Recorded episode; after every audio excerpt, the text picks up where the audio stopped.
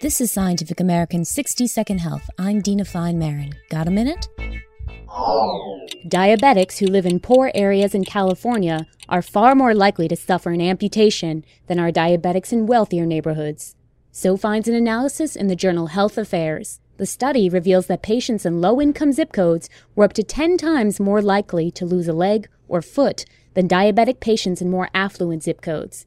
In poor areas like Compton, as many as 10.7 out of 1,000 diabetic adults ages 45 and older wound up losing a lower limb due to diabetes complications. In wealthier areas, including Malibu and Beverly Hills, no more than 1.5 diabetics per 1,000 lost a limb to the disease. Fewer healthcare options for poorer patients and their providers may have contributed to the disparity, the researchers write.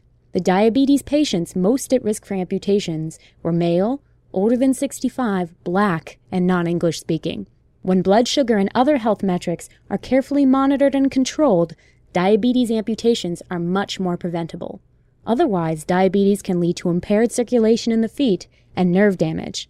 Those conditions, in turn, can keep patients from noticing developing infections. The researchers advise daily foot washing and checks for cuts to help keep patients on their feet. And improved healthcare access for communities most in need is a must. Thanks for the minute.